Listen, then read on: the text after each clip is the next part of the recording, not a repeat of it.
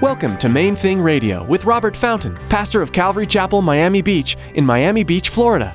Join us as Robert teaches through God's Word.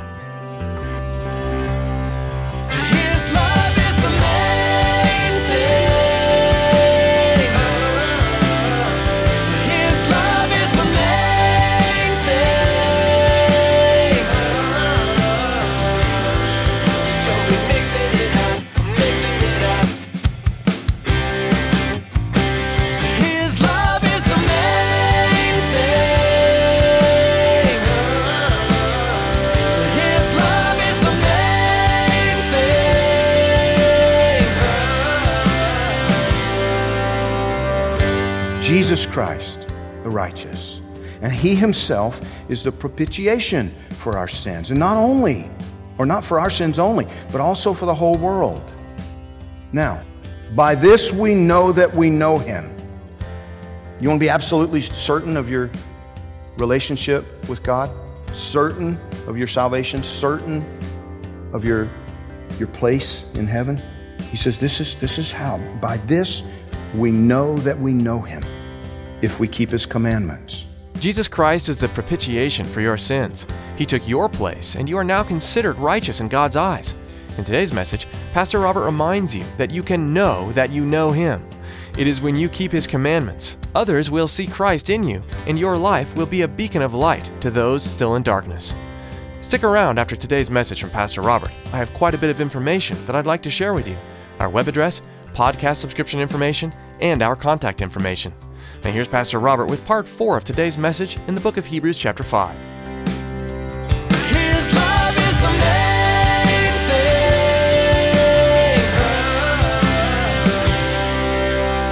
The older I get and the longer I walk with Jesus, the less I sin and the more I repent.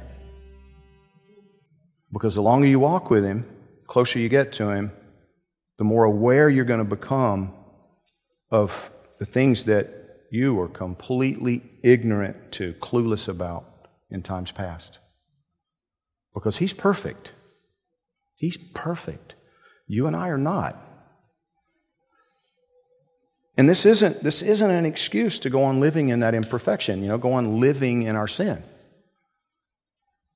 This whole notion that, you know, well, he's going to wash my feet. I just need to go to him, get my feet washed. I'm safe. I'm, I'm good. I, listen to this. 1 John chapter 2. 1 John chapter 2 verse 1 says, "My little children, these things I write to you so that you may not sin. And if anyone sins, we have an advocate with the Father, Jesus Christ, the righteous.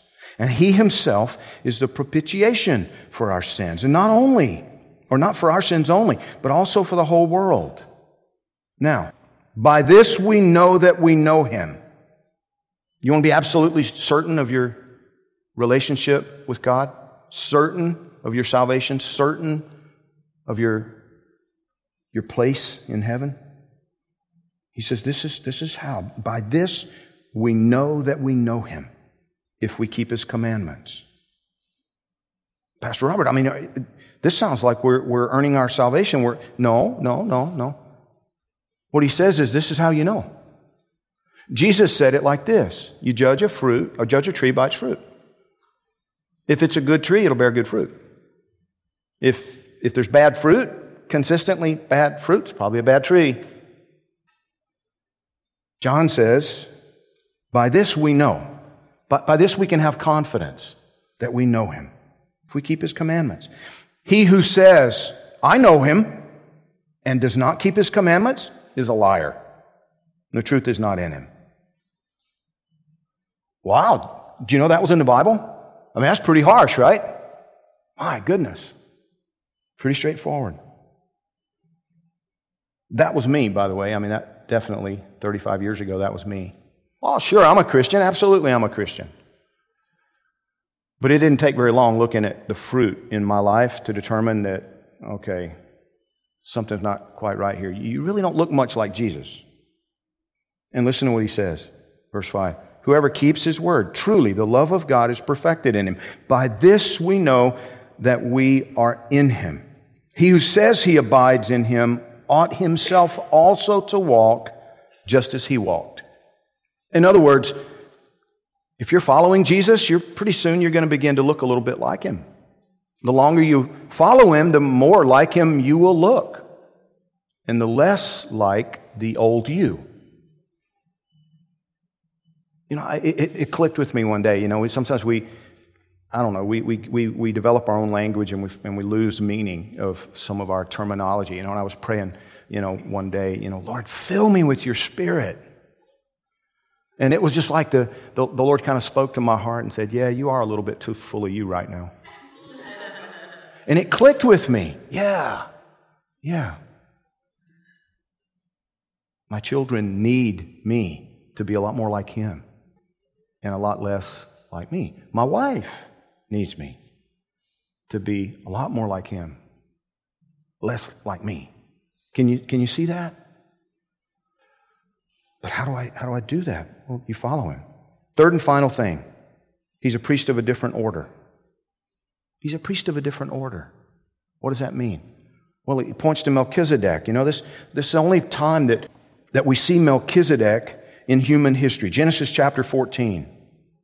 All of a sudden, he pops onto the scene out of nowhere. There's no, there's no record of a family. There's no record of his birth. There's no record of his death. It's just all of a sudden, you know, Abram has gone off into battle because four kings have come together with their armies and they've raided the region there around Sodom and Gomorrah. They've taken all these people captive. And, and so he goes and rescues them because he has family there, Lot and his family. And so he, he rescues all these people. And Genesis 14, 18 says that Melchizedek, king of Salem, brought out bread and wine. He was the priest of God Most High. And he blessed him, blessed Abram, and said, Blessed be Abram of God Most High, possessor of heaven and earth. And blessed be God Most High, who has delivered your enemies into your hand. And he, Abraham, gave Melchizedek a tithe 10% of everything, all the plunder. It's first time, by the way, first, first time in the Bible we see a tithe. Long before there was any law about it, we see it in the scriptures. Melchizedek. The name is interesting. It means king of righteousness. But he was the king of the city of Salem, which means peace. Shalom. That's the, the word. King of righteousness, king of peace. And he comes out, this picture of Jesus, this foreshadowing, if you will, of, of the Lord Jesus. And, and Abram bows down to him, pays a tithe to him. He receives the blessing from Melchizedek. Psalm 110 prophesied that the Messiah of Israel, the Christ, would be both priest and king. See, you don't see that. It wasn't allowed. When one king in Israel attempted to kind of take that upon himself to be also a priest, God judged him, gave him leprosy afflicted him, said, No, that's not your role, that's not your place. You can't take that upon yourself. Melchizedek was both priest and king. Jesus, our king, who is also our priest. Psalm 110 The Lord said to my Lord, Sit at my right hand till I make your enemies your footstool. The Lord shall send the rod of your strength out of Zion, rule in the midst of your enemies. Your people shall be volunteers in the day of your power. In the beauty of holiness, from the womb of the morning, you have the dew of your youth. The Lord has sworn and will not relent. You are a priest forever, according to the order of Melchizedek. The Lord is at your right hand. He shall execute kings in the day of his wrath. He shall judge among the nations. He shall fill the places with dead bodies. He shall execute the heads of many countries. He shall drink of the brook by the wayside. Therefore, he shall lift up the head. What is this about? The order of Melchizedek, priest and king. You know, we celebrated the babe in the manger. Now, Hebrews reminds us that he's our great high priest, and he is also our soon coming king. He represents us forever before the Father.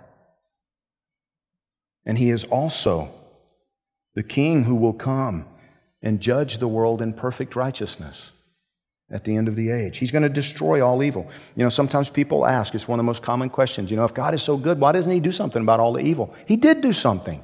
He did do something.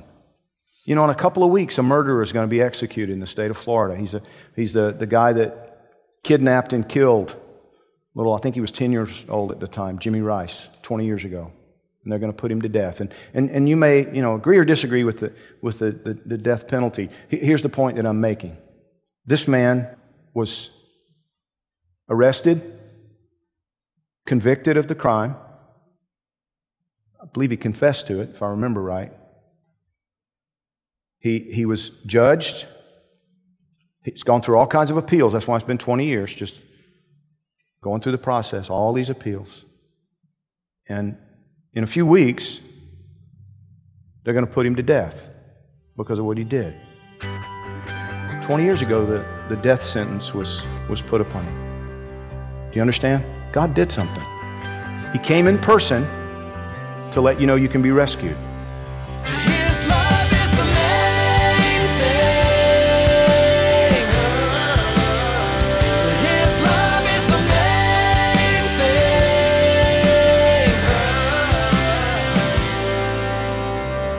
Thanks for tuning in today to Main Thing Radio. What you just heard may have set some questions off in your spirit about who Jesus is and why he's so important. If so, keep listening. Thanks, Chris. You know, if you're listening today and, and you're thinking, man, I really need God in my life. You know, I, I've wandered away, or, or maybe, maybe you're just searching. It's the first time you're really getting serious uh, about having a relationship with God. And, you know, I remember when I felt that way, and, and to be honest, I, I, I felt really kind of exasperated and crummy and, and like it was probably impossible. Well, it's not impossible. The Bible says that God loves you so much right where you are. He understands that we're messed up. He Bible tells us. I mean, he knows we're human. He knows that we're flawed. He knows that we're sinful, imperfect human beings. That's why the Bible says he sent Jesus in the first place to come and die on the cross to pay for our sin, to pay for our wickedness, so that all we have to do is open our hearts to him and receive the pardon, the forgiveness that he's offering. He wants a relationship with you. I'd love to give you more information about that. Listen, I'd love to pray with you about that, even if electronically. Just go to our website, mainthingradio.com. There's all kinds of info on the website uh, about how to begin that relationship with Jesus, how, how to begin that that uh, personal relationship with God, how to study the Bible. We can give you all kinds of information about that if you'll just reach out to us and let us know that you need it. Thanks, Pastor Robert. That website again is mainthingradio.com. We're so glad you joined us today, and be sure to tune in again to Main Thing Radio.